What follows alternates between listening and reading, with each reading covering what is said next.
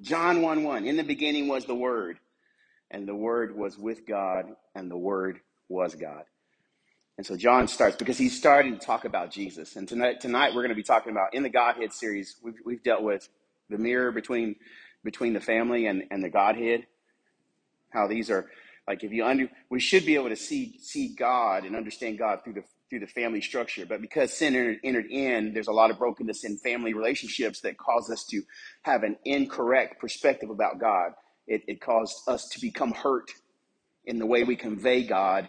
Uh, so so with that brokenness, uh, we we we we've fallen into some into some uh, some malfunction, some family dysfunction uh, when it comes to relating to God.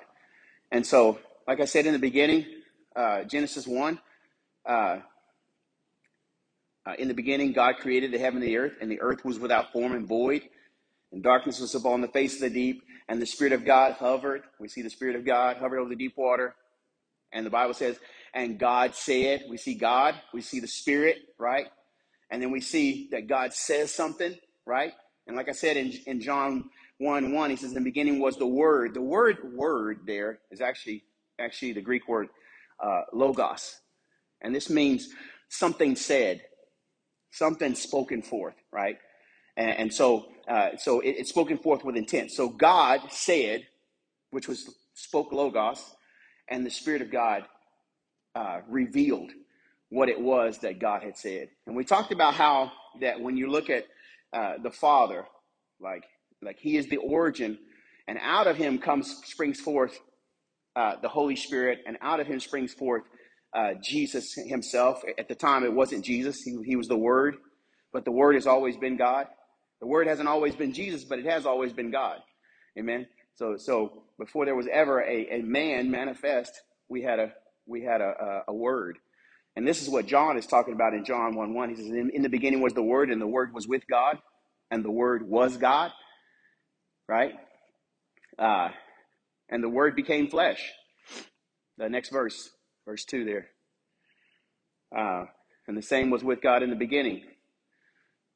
So, so we know that Jesus is that Word. Uh, but we're dealing with, with, with it from the perspective of, of, of what Word is. Now, and what I'm trying to do is I'm trying to show you Jesus, and I'm trying to show you in the construct of, of a family.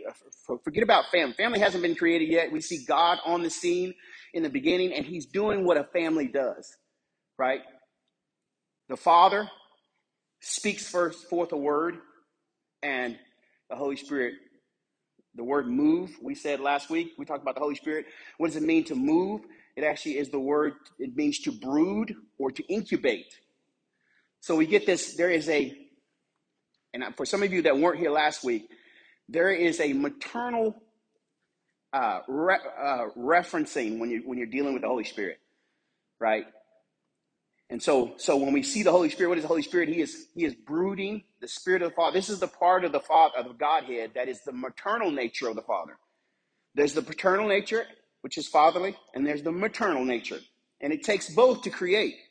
So this word the word word, like I said, it's the, it's the Greek word logos, but Jesus gives a par- forth a parable, and in this parable, uh, in Luke chapter 8, you can read Luke chapter 8, he says, A sower goes out and he sows seeds. Some fell on good ground, some fell on stony ground, some fell among thorns, you know, some, some fell on the wayside. And he's going through this whole parable, and he gets to the end of the parable. And so the disciples come privately and they ask, well, What does this parable mean? And Jesus said, The sower sows the word. Now, this word seed, see, because he's talking about seed, the word, what does it say here in Luke, uh, Luke chapter 8, verse, verse 1? Now, the parable is this the seed is the word of God. So, so the word seed there, in, in this particular context, that word is not exactly sperma, but the word seed, what a seed is in the Greek and, and in, in our everyday uh, uh, concept, a seed is just a sperma. Like if I were to hold up an acorn, what do you see? imagine me holding it. I don't have one. I thought about finding one. But imagine I'm holding up an acorn. What do you see? You just see a seed. Well, what God sees is he sees a full blown oak tree. But this is a sperma. This seed is a sperma of an oak tree, right? And so when it's sown into the ground, it, it, it then brings forth life, right? So, uh, So the word is the sperma of God. So God, imagine this now. There's this picture. I'm talking about a family, this family thing. God is creating. So what does he do? He then God the Father speaks forth the sperma of God, the word of God. And John said that was Jesus. In the beginning was the Word, and the Word was with God, and the Word was God. Amen. So he speaks forth the Word of God. And what this and now you got this spirit, the maternal nature of the Father, who is brooding or moving upon the face of the deep, because he's about to create the part, he's about to create the things that God is speaking. Jesus is the Word. God is speaking forth. When God wanted something, He spoke forth a word, but the, it was the Holy Spirit that brought to, that created or incubated or brought forth life. And God, and so when you see the family, the family is the direct direct mirror of what God is because God wants you if you want to understand Trinity, you have to understand that you have to understand mankind. When God created man, he created man both male and female. And when we talked about creation, the word create means to bring something from nothing. So he's not talking about body here. He's talking about their spirit. When he created the spirit of man, it was both male, it had both the maternal and paternal all in one.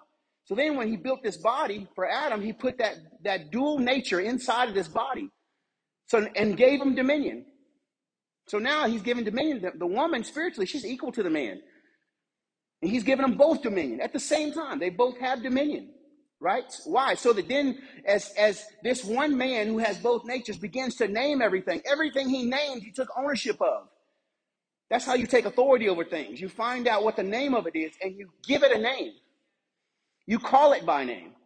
This is how we name. This is a, when I want to call out in the crowd, I can say, "Hey, you," and, and no one will, will come to attention. But if I call a person by name, if I say Roderick, Roderick will know I'm speaking to him.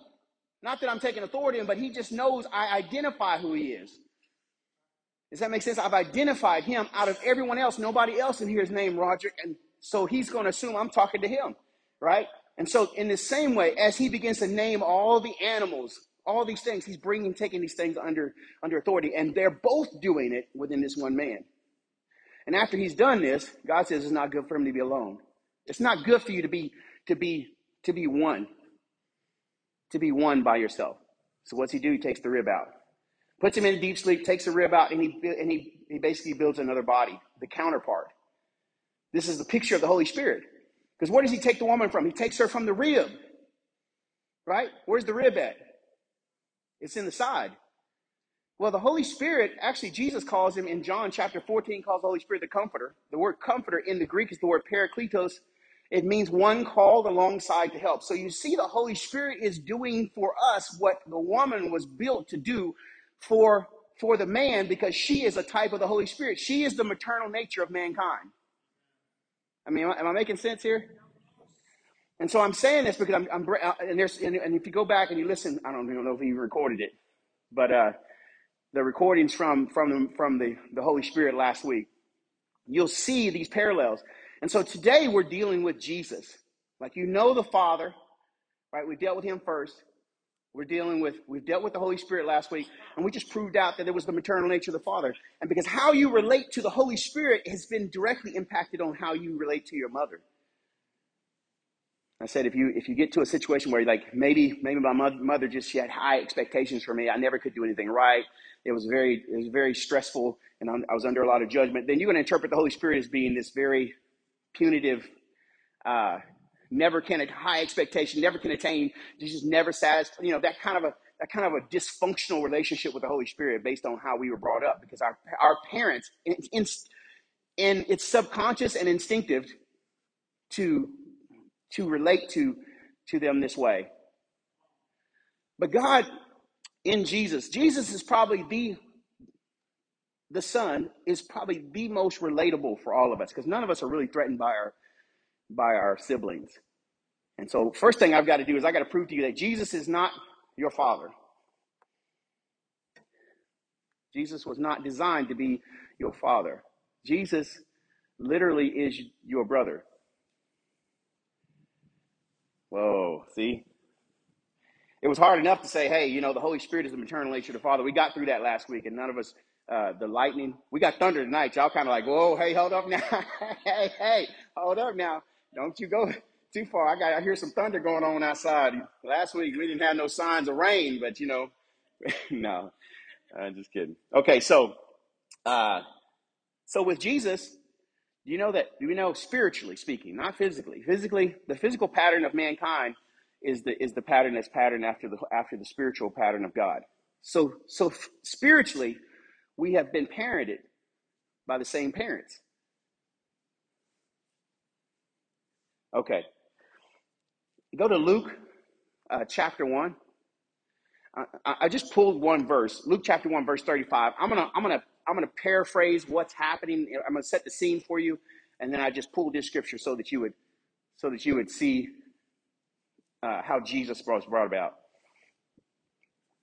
Uh, here, Mary, Mary is being visited by an angel. The angel comes to her and says, "Hey, you're going to conceive a child." She goes, "How can I do this? No one, I don't, since I don't know a man, I've never been intimate with a man. How can how can this be?" And so, then the angel begins to explain to her in Luke chapter uh, one, verse thirty-five. He says, "And the angel answered and said unto her, The Holy Ghost shall shall come upon thee, and the power of the Most High shall overshadow thee. Therefore, also that holy thing which shall be born of thee shall be called the Son of God. Now, now this woman, she has there's no man involved, so there's no seed that's coming from a man. And so the Holy Spirit is coming up on, coming up on her, and she's conceiving by the power of the Holy Spirit, by the power of the Holy Spirit. God is divinely causing her to conceive, right? And so, and this child, who is the father? That's the question. Because whatever seed she's re- receiving from, that's the Father. And we know that this is the this seed is, is the is the is the seed of the Father. Now God God projected this. I mean, He prophesied this in Genesis three fourteen. He says, He says, uh, I, will put it. He's talking to the serpent. He says, "I'll put enmity between you and the woman, between her seed and your seed." Well, first of all, a woman don't have seed because in the Greek the word seed is sperma, right? We talked about what do you see when you see an acorn? This is a sperma of an oak tree a sperma of a man. There's sperma of watermelons. There's sperma of, of cats and dogs and, and chickens. Each one inside of itself has every, the seed is within itself. And so when God overshadows her, he puts the seed of God within her. And this is not an and this is not a this is not abnormal. You understand? Jesus is not an abnormal normal person. Why? Because because if God gives seed to a woman, he just produces another man because that's how Adam came about. He, cre- he created in his own image and in his likeness. This is just the method through which he had to bring Jesus because in the beginning, he just created him. They didn't have to go through this gestational thing, right? Because God just spoke forth the sperma of God and the Holy Spirit brought to life the thing that, that, that God spoke forth. And so, so we see that life came by what God spoke. But I'm saying in this time, because, because once the machine of creation began to have to come through mankind, God had to go through the channel of the way he created man to reproduce. And that is, I have to overshadow a woman. I've got to divinely give her a seed that is not from the fallen seeds of men so that I can bring forth a human being. So Jesus was 100% like Adam. He was physical. He could think, he could hurt, he could be tempted. He could he was he was a man. He was created to be a man. Right? And in John 3 14, 3 uh, John 3 16 says, uh, for God to love the world that he gave his only begotten son. Do you know that in John 3 16, in this point in the story, the narrative, Jesus is the only begotten son of God. But we've continued to think Jesus is the only begotten son of God. There, there will never be any more after him. No, he was at that moment the only begotten Son of God, so that he would eventually multiply himself. I told you before, Jesus is speaking of himself when he says in the he says to them, he says, Lest a corn of wheat go into the ground and die, it abides alone. And so I was saying, like, if you plant something, if I plant an acorn in the ground, what comes up? A maple tree? An oak tree comes up. Is it possible that anything other than an oak tree should, could come up? Not possible, right? Is it possible that it could be different? The thing that comes up can be different than the thing that actually, like in some way, be genetically different. Not once it's sown. The only way you can genetically alter a seed, you have to do it before you sow it in the ground. Once it's sown in the ground and it germinates, there's nothing more. It's going to come up what went down. And Jesus, if Jesus, if a son is sown in the ground, He's saying, talking about himself, lest this corn, if we go in the ground and die, it abides alone. When he sows this into the ground, what comes up is what? Multiplied. You sow a son, what you get come up? Sons. Sons and daughters. There's nothing possible that can come up other than that. If God wanted servants and slaves, he'd have sown an angel. An angel would have died, would have died and gone in the ground. And it would have produced what, what God, but God's intention was that he sowed Jesus so that he could raise more like Jesus. In every way or just in some way? In every way.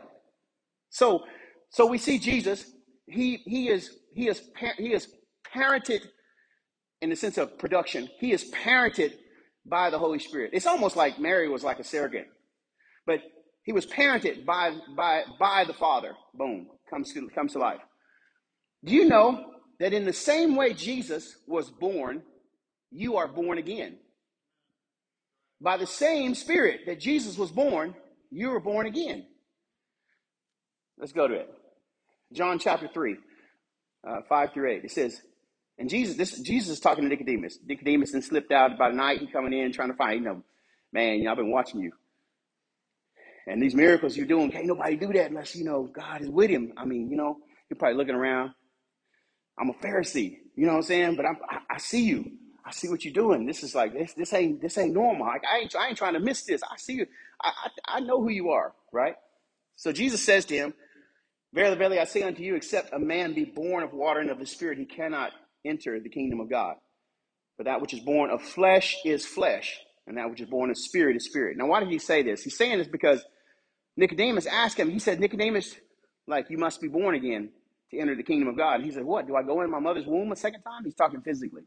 No, he says, No, that which is which is flesh is flesh, but that which is born of the spirit is spirit. That which is born of the flesh is flesh, and that which is born of the spirit is, is spirit. So Jesus is speaking spiritual rebirth.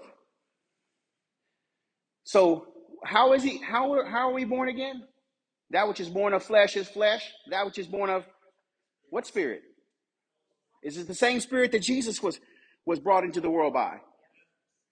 Is it the same spirit? Is this the same spirit that created that that brought about? Because listen, the Holy Spirit is the one who who brings life. So he brought Jesus to life, and then he brought you to life. And guess what? You're not even the same anymore. See, because the part that the Bible says, if any man be in Christ, he's a new creation. Behold, all things have passed away and all things have become new. So listen, you're not even the you're not even the old person you used to be, not spiritually. God didn't renovate your spirit that was dead before and just brought it back to life. No, he gave you a whole new spirit. It's a whole different nature. You're a whole different creature. You're a new creation. You're not the old creation. And I'm not talking about your mind. That's the soul. I'm not talking about your body.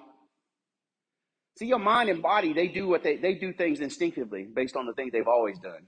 So you're probably still sinning, still doing the stuff you was doing before, and you're struggling not to do that because you now you just basically you just feel bad now that you do the stuff that you shouldn't be doing. But guess what? That oh, that mind is not you, and that body is not you. But the new creation, the thing that is created new and different, is that you have now the Spirit of Christ. The Bible says that if a man hath not the Spirit of Christ, he had he has none of his. Listen, do you know you have the Spirit of Christ?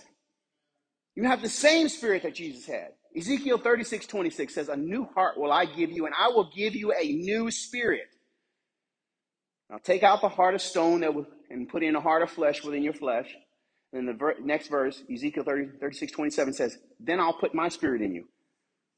So sometimes we get confused between the Holy Spirit and your spirit, but guess what? They're both holy.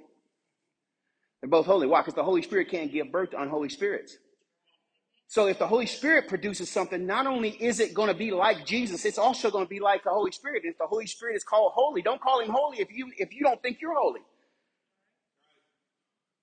Because what you're saying is you're saying, oh, you're saying that the Holy Spirit can bring forth a spirit that's not holy, and then you got to work up yourself into holiness. No, because the Holy Spirit is holy, your spirit is holy. Your struggle is not with your spirit, uh, the instinct of your spirit, but the instinct of your flesh. Okay.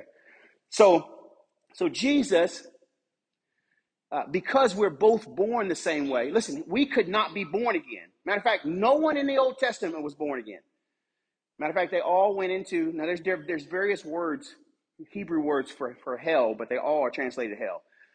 All the Old Testament saints went to hell. You say, what? David went to hell. It was a place called Sheol, but it was still it was still in hell. Hell was like there's a place called Sheol, and it was like it was also had other names. That you know you had the bosom of Abraham, paradise. It was called uh, place of rest, uh, Abraham's bosom. But this is all still in the waiting area. Why? Because they couldn't go to heaven until the Lamb of God had come and actually been sacrificed. Because it's it's impossible for the blood of bulls and goats to take away their sins. So until Jesus, the Lamb of God, who took away the sins of the world, like John said, came and actually died, they could not go into heaven because their sins had not been atoned for yet. They had only lived by the type and shadow of the sacrifices that they were making that refer, that pointed them to Jesus, but until they actually happened, they had to they had to go into hell and wait. And they waited there. And you say, where do you find this in Scripture? In Psalms chapter 16, David makes a statement. He says, the Lord shall not allow my soul to remain in hell, which is Sheol in the Hebrew, in the Hebrew, neither his holy one to see corruption. The first part, he's speaking of himself. He's not going to allow my soul to stay in hell. And he won't allow the one who comes to redeem me to see corruption. You know, Jesus' body, they say after a man's been in the ground for four days, he's, he starts to decompose. That's why that's why Lazarus Lazarus' resurrection was so was so uh, amazing. You know, Jesus was in there for three days, so his body never saw corruption, but yet they never saw his body when it came out because it was different when it came up. The body that came up was a resurrection body. I don't want to go there. Heck, it gets so good. So, uh, so you have been made like Jesus. Do you know? Let's let's look at Jesus. When Jesus was born, Jesus didn't have to be born again. And when he was born, he was born holy, meaning his spirit, he was spiritually alive from day one. The problem with us is we're not spiritually alive when we're, when we're born. Like, like we may be, the law may not be held against us. We may die in our innocence and go to heaven still.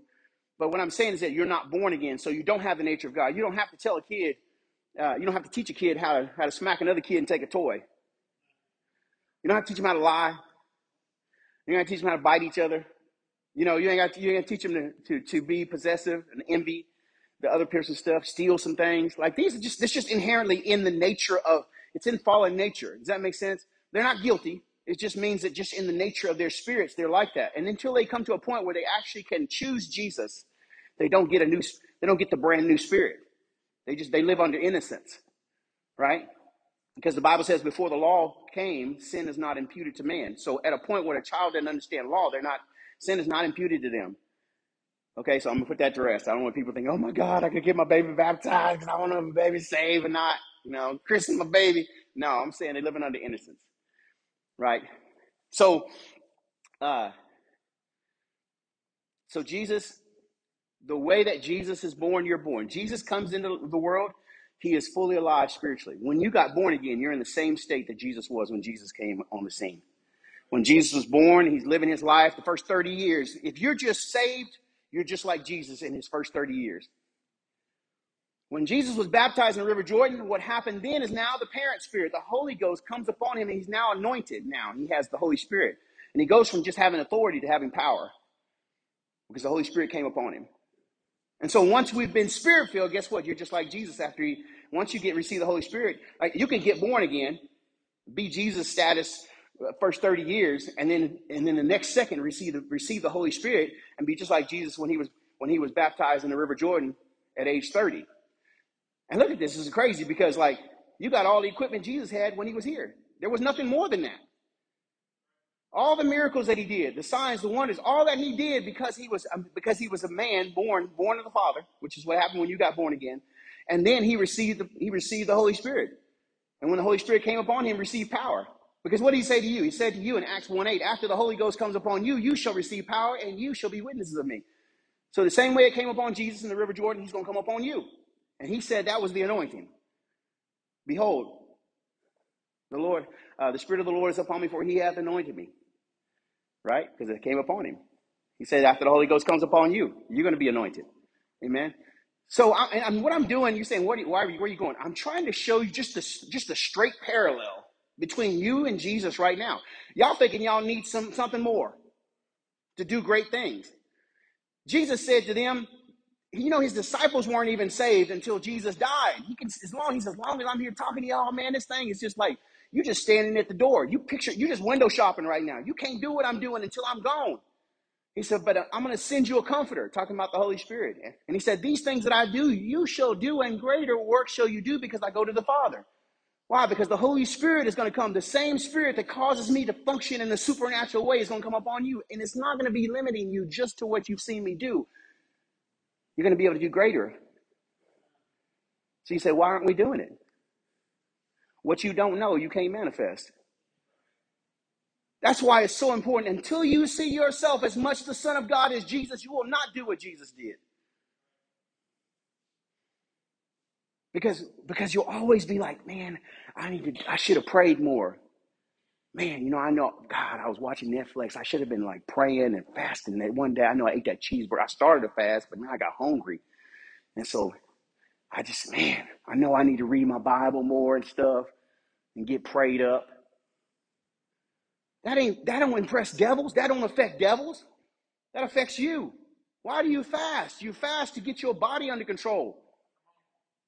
You read your Bible so you get to know who you are. So when the devil says, "Who are you?" you don't say, "Well, uh, I come in the name of, of, of the God whom Paul preached." Man, because we don't know who we are, the devil runs roughshod over us. And so until I, what am I trying to do? I'm trying to bring you face to face with your brother. When I look, and the bad thing about it, I don't have any siblings that don't have the same father.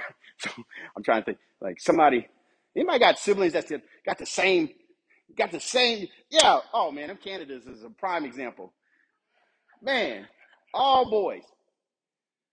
And when they look into the face of each other, they see they see their father. And they're all the same. Now, how they perceive themselves in, the, in, in, in, in individuality has nothing to do with whether they're equally brothers, equally uh, born of the same mother and father. And yet, here we are, born of the Holy Spirit, right? God is our Father, and we see ourselves different than Jesus. I, I think I, I, in my right now in my spirit, I, I, sense that I haven't proved to you yet that that that, that we are equal to Jesus. That's that's where it is. Okay. All right. So uh, Jesus has become your big brother, right? Once you got born again, once Jesus died on the cross, you could be saved, right? Uh, he, he's become your big brother, and I'm not talking about the conspiracy theory one. You know, somebody was like, "Big brother, watch out now, big brother." You see them cameras on the pole, watch out now. you know, forget it. All right, y'all missed that one. All right. Mark chapter 3, verse 32 through 34. This is one example. And the multitudes sat down about Jesus. Now, let me lay this out real quick. Jesus is in here teaching. And as he's teaching in this room, his, his, his mama comes and his brother, they stand outside. See, they, they really actually thought he lost his mind. So they coming to get him. We don't have to come get him. Boy, he didn't lost his mind. He got this Messiah complex. Let's go get him, right? They didn't necessarily, I'm not saying Mary didn't, but you know, his brothers didn't necessarily believe in him until later. You know, James was his brother, didn't believe until later. They seen him, it's like, oh man, I don't know. We see him doing these miracles, so he doing something, but we don't really see him like God. Right? So it says, and behold, the multitude sat down about him, and they said unto him, Behold, your mother and your brother are, are outside looking for you, seek, seek for thee. They, they are, I'm, I'm, I'm translating here uh, they seek for thee. And he answered and he said, Who is my mother and who is my brother? And he looked around about him uh, on them, which said about him, and he said, Behold, my mother and my brother. So he's like, like you imagine your mama coming out and say, like, man, who is my mama and my brother? my mom would have freaked out. I said, this is my mother and brother right here. This is my family right here. This is, this is how Jesus is, this is what Jesus is basically saying. Like, like, man, those that do the will of my father, they my, they my real family. I got to bring it to the streets for y'all so y'all understand that, that Jesus was showing out right there, right? But he was, he's essentially saying to them, like these that are around me, those ones who are the ones who are following me, because listen, they're just one step. Once I'm crucified, man, this is my family. These are literally going to be my, these are these are my father's offspring, right? And so he says, uh, so he says to him, look around. These are my brothers, my sisters. Okay. Now Jesus, he was the only, he was the only son, right, who became the first of many sons. So he was the only son, but he became the first of many sons. So remember me talking about Jesus was no after John 3:16, he was the only begotten son because he was still alive. But once he died on the cross, he was no longer the only begotten son. He was now the firstborn of many sons. And, so this scripture is in uh, Romans 8 29. For whom he did foreknow, he also did predestinate to be conformed into the image of his son, talking about God, that he might be the firstborn among many brethren. What was God trying to do? When he sold Jesus, what was he trying to do? He's trying to make Jesus the firstborn of many brethren. Right?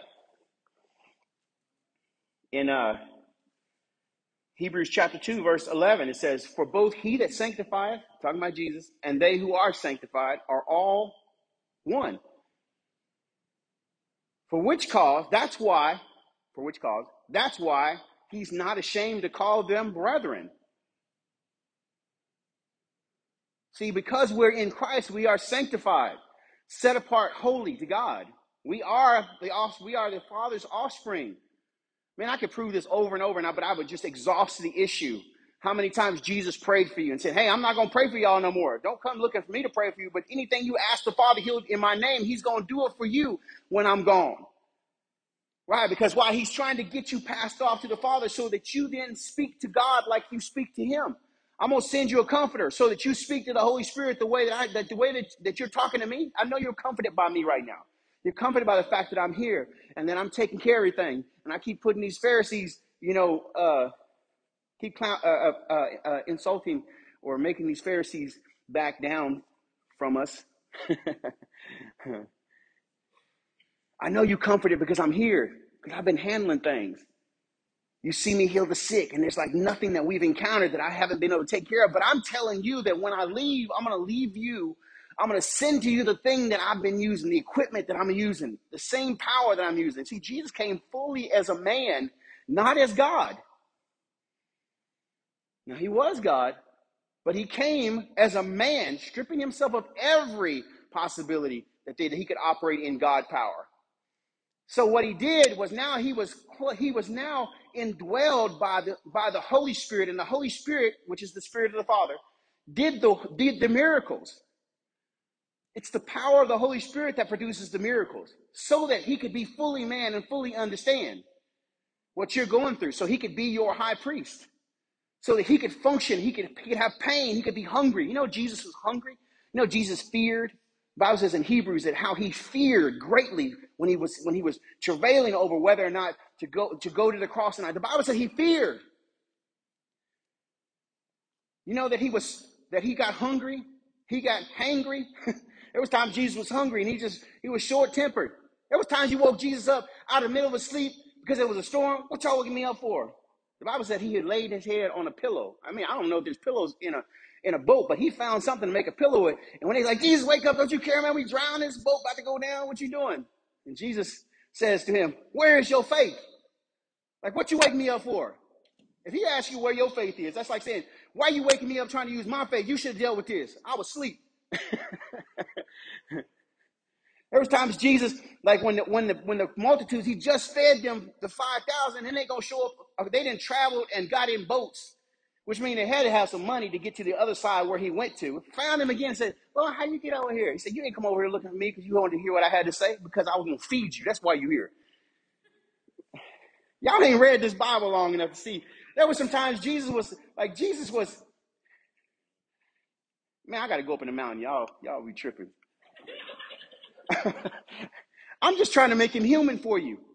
Because listen, if Jesus is not fully, fully human, then he, then, then you cannot be fully him.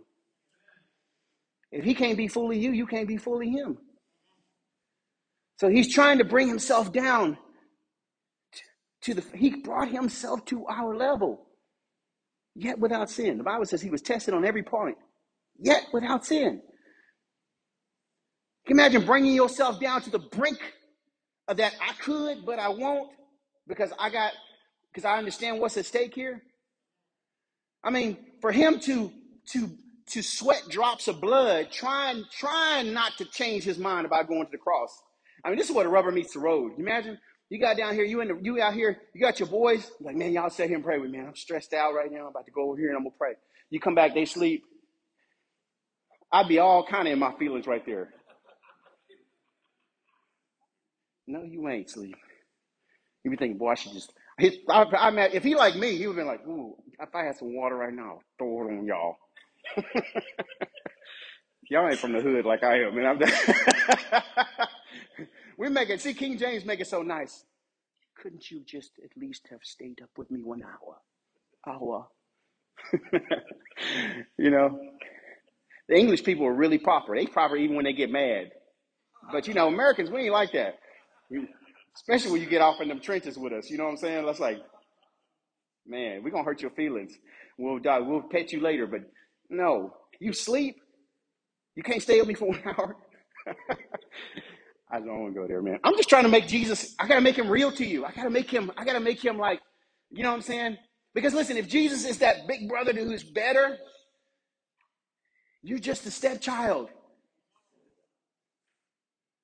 If he's unattainable, if he's unreachable, you just looking at him like Jesus, like, you know, Jesus, we all sleep on the floor, but Jesus, he sleep upstairs in the bunk bed up top. He got a he got a suite up there. We all down here in the basement. Jesus got God got us down in the basement. We all sleep down here where the crickets and the and the and the uh the, where the roaches and stuff is. Be serious, man. You know what I'm talking about. This is true. And yet the Bible says that Jesus that you are seated with him because his intention was not to be was not to put himself above you. In John 15, 15, he's they, because they have a slave mentality, and we're going to deal with this probably next week. I want to deal with it with the with the orphan spirit. But because they have a slave mentality, they're serving Jesus like, oh, master, master, master. Oh, master. Jesus said, I no longer call you servants. John 15, 15. I no longer call you servants, but I call you friends. When you bring a person to friend level, you're bringing them, you're bringing them to your same level. It's like the closest thing next to brothers. Like if we can't be brothers yet, we can't be brothers yet because I ain't dead. We not we don't have the same parents yet. But I no longer call you servants, I call you friends because the servant doesn't know what his master is gonna do. But because I'm telling y'all what I'm gonna do. Because y'all my y'all my friends. Jesus made them so equal, he brought them to the same level. He didn't lord over them. He was Lord, but he didn't lord over them. Why? Because he taught them how to be servant leaders the greatest among them. they was like man who's greater i think i'm greater so they battled among themselves nobody thought they was greater than jesus but they thought they could be greater than each other man i'm greater than you like i know man i get all i can hear peter i get all the answers right john you just be all you just have your you just always be leaning on jesus and stuff dang man like give him some room laying all on his chest and stuff like that's weird can you imagine this Matthew was just so he was so defeated because you know he used to be a tax collector and they hated him anyway. You know his name was Levi before, but Jesus, when Jesus encountered him, you know what he does? He turns changes his name to Matthew. He goes from you sorry sucker, which is what Le- Le- Levi his name. I don't know if that's what it meant, but that's what that's what when you heard his name because he was because he was a snitch, a tax collector. They hated him. Everybody did. The priests hated him. All all holy people, unholy people, everybody hated him. And he just, like this, I'm just making a living. Jesus finds him. He calls him Matthew. Matthew means gift of God. He calls him gift of God. Jesus so believes in his people, he calls Judas as his as one of his disciples and made Judas, who had a problem with money, the treasurer. You say, why would Jesus do these things? Because he's trying to show you, I'm going to show you what grace looks like in the face of your broken personalities. I want to show you what how do you deal in grace with somebody who is your who is in your inner circle who has a problem with a certain thing. I trust you with it because what I'm declaring is you're worth more than anything you could ever steal from me. Man, can you see this? There was times I'm sure he affirmed and he lifted up Matthew when Matthew thought to remember the fact that you know people really don't like me, you know, because I, because of my occupation before. But Jesus seems to always have always, you know. And you know what? You can look at Matthew's gospel, and Matthew's gospel is highly it deals with the with the legalism and it confronts legalism. Read Matthew's gospel. He look talks about how Jesus, like he, how he, how he dealt with the Pharisees when the Pharisees would come with these, they'd have something to say, and then Jesus would say something else. Matthew's the one who says, who says, man, if your arm offends you, cut it off. If your eye offends you, pluck it out. Right? And why is he saying that? People think that, that Jesus is telling us to do that. When really, Matthew was trying to make the point that Jesus was saying this to these people who thought they were keeping the law and who were trying to, he knew they were failing at it. And he says, Because I know you're failing, let me help you. Since you're going to try to live by the law, let me help you out. I know your hand keeps offending. Just chop that mug off. You'll make it to heaven. If you're going to live by the law, the best thing to do is chop your hand off because then that hand can't offend you and you can actually keep the law. Oh, your eye. You get, oh, so you have a problem looking at them women?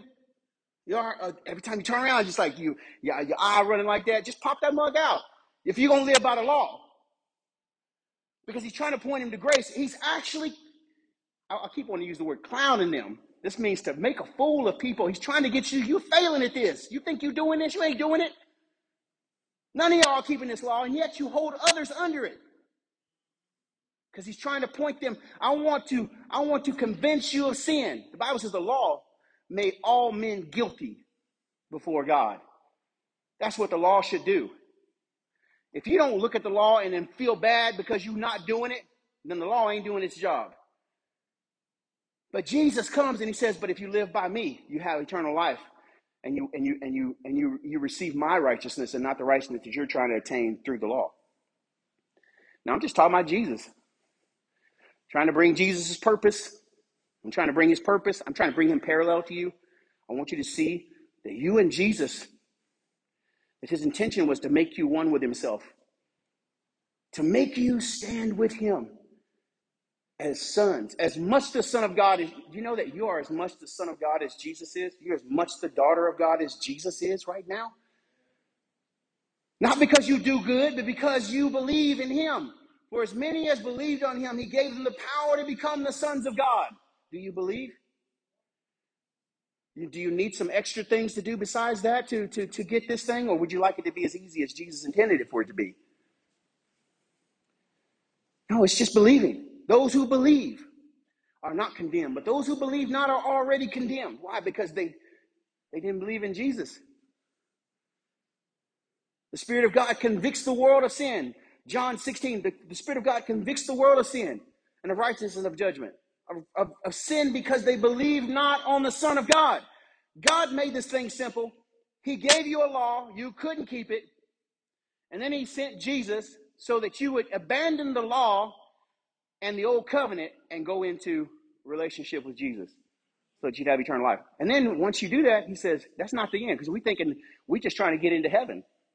If I believe in Jesus, then I get to go to heaven. And that's been the end game. We got churches full of people just trying to stay saved until they get to heaven.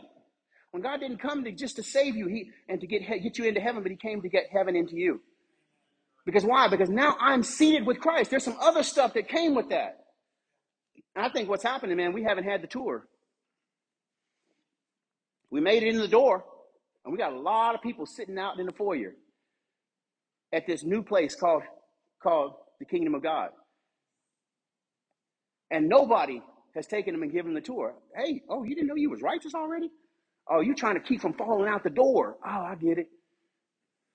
You think somebody can come in and just yank you out. Jesus said, I have you in my hands, and no man shall pluck you out. What shall separate you? You think you got in there by works when you actually came in there by love. So what shall separate you from the love of God? It's the love of God that's holding you in place. It's the glue. You're not even just in there. You're sealed in there. Man. So Jesus is the firstborn of many brethren. He's not only the firstborn of many brethren, but he's also the firstborn from the dead. You know right now you're walking in eternal life. Let's take the tour. You're already walk in eternal life. You have eternal life right now. Welcome to eternal life. You're now an eternal spirit having an earthly experience. You thought you had to die to go to heaven and see how this thing gonna plan out, pan out to see if you actually get to be. I had somebody tell me one time, nobody gonna know if they really saved till this till they cross through. You can't say you saved till you cross through them pearly gates. I was like, first of all, you in them pearly gates. You didn't heard somebody's preaching. They talk about some pearly gates, and you got these you, you, you, you, Everything you're saying is like sound bites from something you heard. Have you actually read the Bible for yourself? Because in the Word of God, right, those who believe have eternal life. And if I have eternal life, then I'm already walking in eternal life right now. I've already been judged. That's the tour. That's the next part of the tour. Guess what? You've already been judged. Which means there's no judgment waiting for you. Well, wait a minute. What about what the white? What about the white throne judgment? That's for unsaved people. That's for people who died and never heard of Jesus.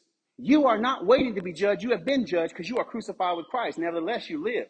But the life you now live in the flesh, you live by the faith of the Son of God, not by your faith. The one who loved you and gave himself for you. Jesus did that. Hey, my brother did that, y'all. Y'all don't want hey, you don't want that smoke. So my brother, y'all don't I just wish you knew him. Man, I wish y'all knew Jesus. I wish I knew what he really did. Did you know you're already justified? That means you it's just as if you justified, like just as if I'd never said sinned. You say, but I'm still sinning. But you're not a sinner. But I'm still sinning. But you're not a sinner. You know, I asked my I asked my wife one time because I know this because because we, we were we were growing together in this journey. And I asked her, I said, wait a minute, so if we get born again and we so we become righteous, right? For he who knew, who knew no sin became sin for us that we might be the righteousness of God in Christ. So we have been righteousness imputed to us. Like we didn't earn it. It's our, it's been given to us because we believe, right? She goes, Yeah. I said, So if I sin, does that make me a sinner? And she said, Yes, it makes you a sinner. I said, No, it don't make me a sinner. A righteous person doesn't become a sinner by sinning any more than a sinner becomes righteous by doing righteousness. Let me say it again. A righteous person cannot become a sinner again by sinning any more than a sinner can become righteous by doing right. Otherwise, why did Jesus die? The Muslims get in because they listen. I promise you, they more they got more discipline than you do. They pray more than you. They fast more than you. They even turn to the east when they when they praying. Y'all just get it. Y'all don't even get on y'all knees no more. Why am I saying this? I'm saying to you, like you still trying to find salvation through methods that Jesus that was part of an old covenant? This is what Jesus is doing for you for us. He's made you righteous. I'm already righteous. You know you're already holy. Some of you trying to be. I'm gonna teach holiness, y'all. I'm gonna teach y'all. Y'all need to be holy. First of all, you know, good job with the bun back there, sister. You know what I'm saying? Yeah, I would set an example in here for what. No, I'm just kidding. But Sister Natasha, she's gonna kill me later. but but because we think that a dress code is holiness, it's not holiness. It's not holy. You can't do anything outward to be holy because the the body will never be holy. It's not meant to be holy. Your body is for one purpose, and it's to be a sacrifice. Jesus understood his body could sin, but he himself, as a spirit, did not sin. He kept his body under subjection because his body had one purpose, and it was meant, to, it was born to be sacrificed. And your body is the same. It's just born to be sacrificed. It's meant to be used as a beast of burden to bear the burdens of people and to just love people. Listen, you want to prove you love God? Then love the thing he loved. You want to prove you love God? Die for what he died for. What, what can you give him that's going to make him, it's going to impress him? Lord Jesus, look, man, who I gave you my last dollar. You see that? That's how much love I got for you. I, I, I donated a million dollars to, to Jesus today. He's not impressed. What do you need a million dollars for? Change a life. Bring a, bring a person from, from darkness into eternal life. Now you're doing something. Love on them. Spend some time with people. Pick up somebody on the side of the road that needs something. Help them with a flat. You know, do what just sacrifice. Jesus bled his life out. He didn't start bleeding once he was sacrificed, he was bleeding out his whole life. All of his energy was just being expended out on people because he was carrying his cross. And he said to you, he says, pick up your cross and follow me. What does that mean? Well, you know, Jesus, you know, he's talking about you when you go to church regularly. And that's what it means to carry your cross and you like to read your Bible. And no, Jesus ain't impressed by none of that. You got to give big offerings. No. Die, that means grab you a cross and, and use it like I used it. Die for what I died for. Because look, the greatest news ever is that me and Jesus are equal. But the most pitiful thing is that me and Jesus don't have the same agenda. So if you see me saying I love Jesus, yes, I do. I love Jesus. You see me saying that, then you need to watch my works. You don't see me loving people? I'm just a sounding brass. I'm just making noise. A clanging cymbal. You might as well just have them cymbals over just just bang on them cymbals because I ain't saying nothing but noise. My job is to be like him. I am because I am made like him. Because I am Jesus. I want you to look at me and say, when you've seen me, you've seen the Father. Man, you see me mistreat some people, man, you need to put it on the news. I'm fully vested in this thing. You see me talk crazy about somebody, man, you need to put me on a new, put me on blast.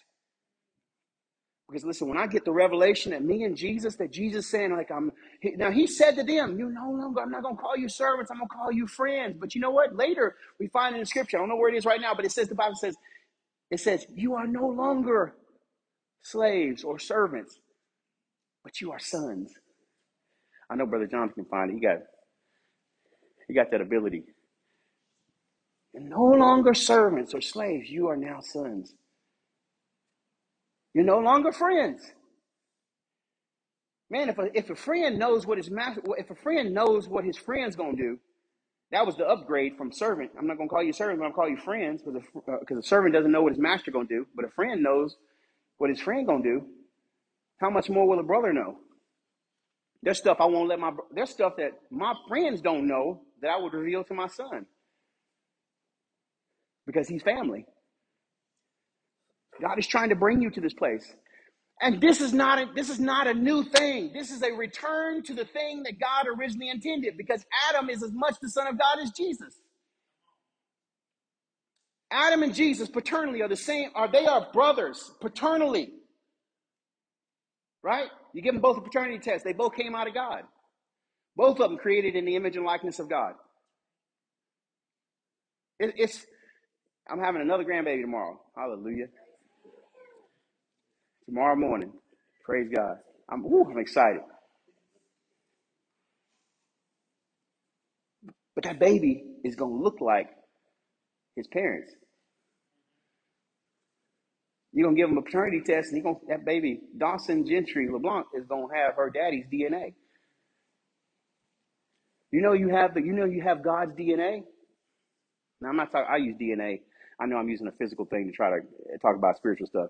Do you know that you that you and God, that Adam in Adam was created every man. If he tells Adam before the fall, go and reproduce, he blessed him and said, "You multiply and replenish the earth." He was talking about through through reproduction. So, which means every every human being was inside of Adam, was seed inside of Adam, and so every human being that exists today came out of Adam except Jesus. You came out of Adam. That's why when that's why you struggle with sin because when Adam sinned, you died inside him. But do you know that Adam was the son of God? Look at Luke chapter 3, the very last verse, boring genealogy, just like Matthew. I, I, I know I say this so much, my guys could probably quote this stuff too. Noah, the son of Lamech, Lamech, the son of Methuselah, Methuselah, the son of Enoch, Enoch, the son of Jared, Jared, the son of Mahalalel, Mahalalel, the son of Canaan, Canaan, the son of uh, Canaan, the son of, uh, of Enos, Enos, the son of Seth, Seth, the son of Adam, Adam, look at that, the son of God. Luke chapter 338. which was born of Enos, which was the son of Seth, which was son of Adam, which was who? So Adam was the son of God. So was he was he the same son of as the son of God as, as Jesus? Of course.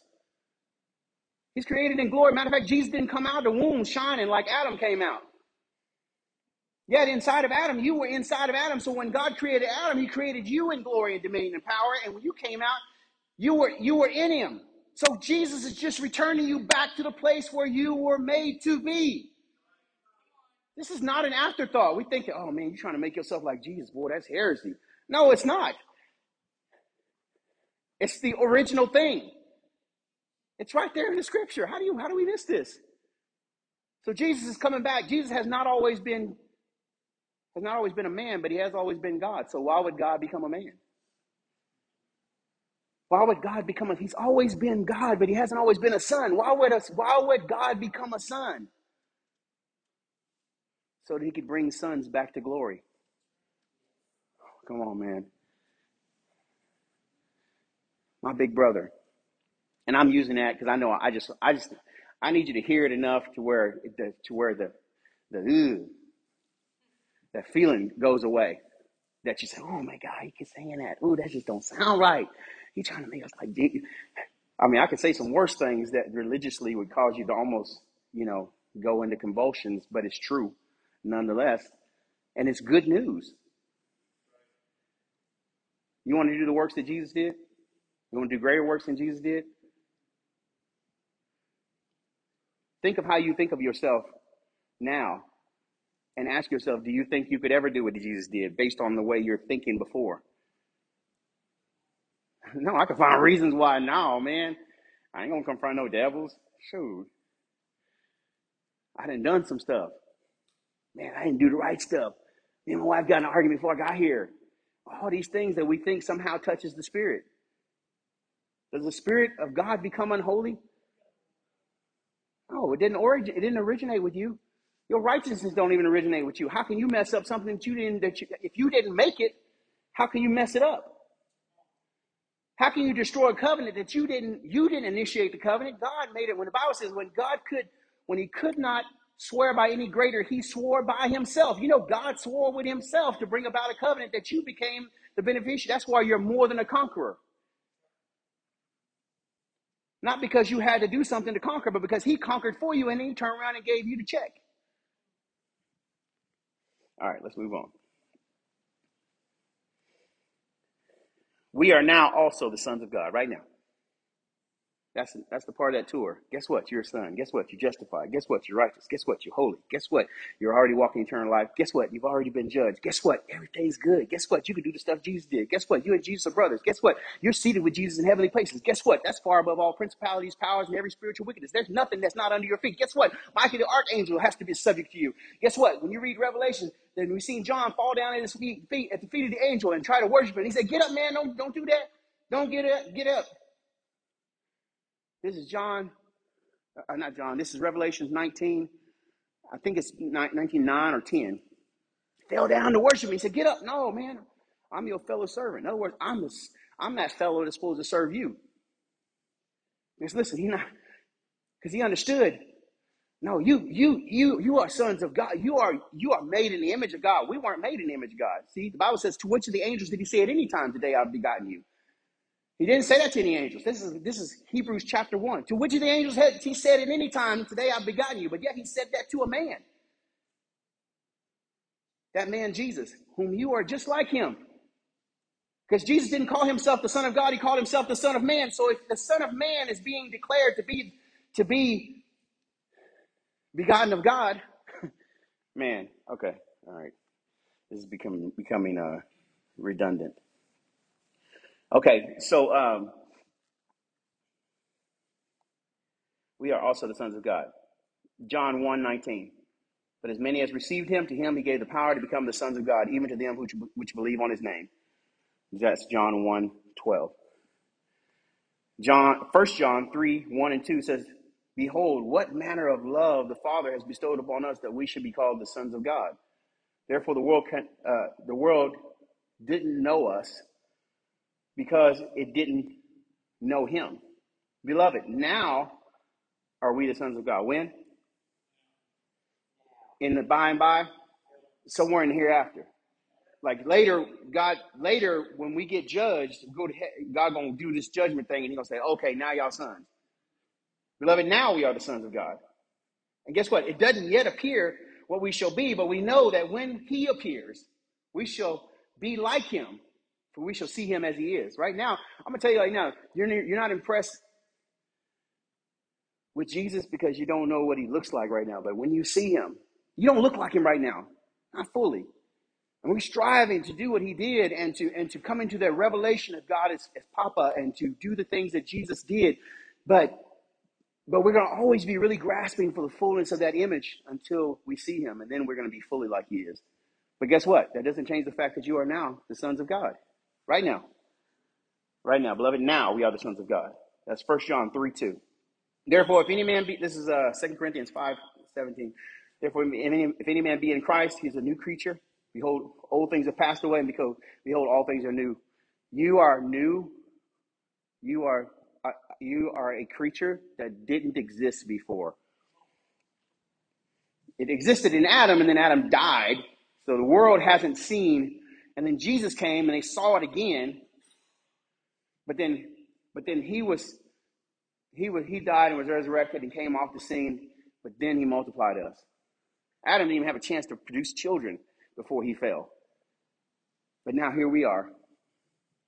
But the problem is we don't know fully who we are. This is identity. Jesus, you will know you by looking at Jesus. Jesus didn't just come here to prove he was God. He come to show you what sonship looked like and daughtership so that you can do what Jesus did. He came as your example. Jesus came to show you what was possible. Otherwise, why would he say, These things that I do, you shall do in greater works because I go to the Father? There is potential. Right now, you see yourself as a nut, but you don't see yourself as, a, as an oak tree. I know that was bad, wasn't it? Some of y'all got the. So we looking at we looking at that little nut, that little we looking at that little little seed, and we thinking that's us right there. We don't know what this really is, but everything that the oak tree tree is, that acorn is, and that's who you are. You haven't fully seen who you are. And I think when you, until, and I think there's a great move, and I say this prophetically, there's a great move of God towards identity. I'm hearing this more and more, and you're going to hear this more and more. The problem is identity. The problem is identity. The problem is identity. The devil's after identity. He was after Eve's identity. He was after Jesus' identity. If you be the Son of God, turn this stone into bread. He's after your identity. And the fact is that he's kept you clouded from seeing your identity. You have all just remained slaves born again, but power.